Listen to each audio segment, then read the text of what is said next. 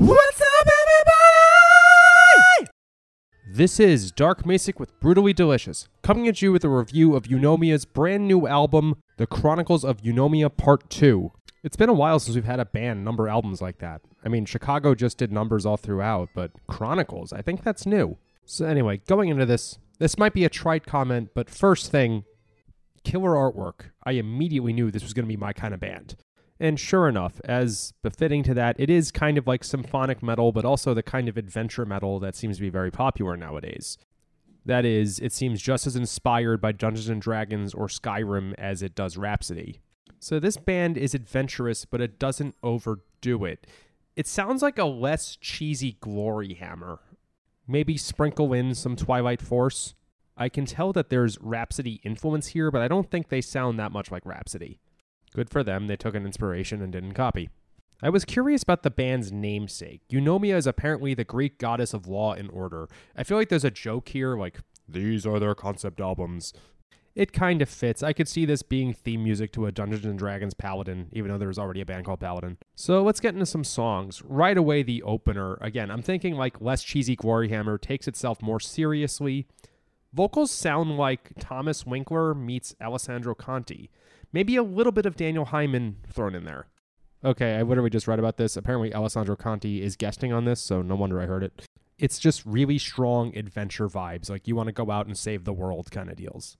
Moving on, the song Glorious. The song is stately and powerful, and it rhymes glorious with victorious. There was literally a thread on Reddit's Power Metal subreddit the other day about bands that do this. I think it's just par for the course for Power Metal at this point. Why not laborious or notorious or I don't know, sartorious if you want to write a song about a tailor? At this point, I want to call out that there's a really good vocal variety here. It's not just the one trick pony found in a lot of super tenor power metal singers. Of course, there are several guest vocalists, which might be the main source of that, but it's cool. Moving on, the song Another Dimension. Here's a really good banger, and there's good, like, story development here. I didn't read all the lyrics, but I could tell that there's some movement that happens in this one. As soon as I hear the phrase Dorgamir's staff, I'm invested the song My King. This is a great symphonic metal ballad. This might be the best one of the year. I'm not sure I've enjoyed one this much since Enchant Me by Skeleton two years ago. Maybe The Endless Grey by Battleborn this year. Uh, I'm definitely forgetting a good one and going to regret saying that later. Clash of Steel. This is good shit. There's a great chorus. I'm reminded of Luca Turilli's original solo stuff. Not Luca Turilli's Rhapsody, but the stuff he did in like the late 90s while he was still with the OG Rhapsody. I think the song I'm thinking of here is Legend of Steel. Let's pause here to talk about the guitar work on this album. It's phenomenal, and the rhythm work is pretty low gain, which is impressive for this style the solos actually stand out, which is impressive because a lot of this genre just has a lot of wittily wittily stuff that's technically impressive but doesn't stick with you. I think I hear a Luca Turilli influence here, and he's by far my favorite power metal guitar player, so good job. Raise Our Banners. There's some cool haunting elements of this in the pre chorus, and of course, another great chorus. And just one last note the last two tracks on the album. These are both great power metal burners, great way to end an album, make you feel like the world's a better place after you have heard it. It's strange how, like, eight minutes or whatever can do that to you. It's a bit odd that both of the album's singles are the last two tracks. Normally, one of them is towards the front of the album because it's what kicks things off and starts the mood, and maybe one's towards the end. But this one, they're literally the last two tracks, so interesting move.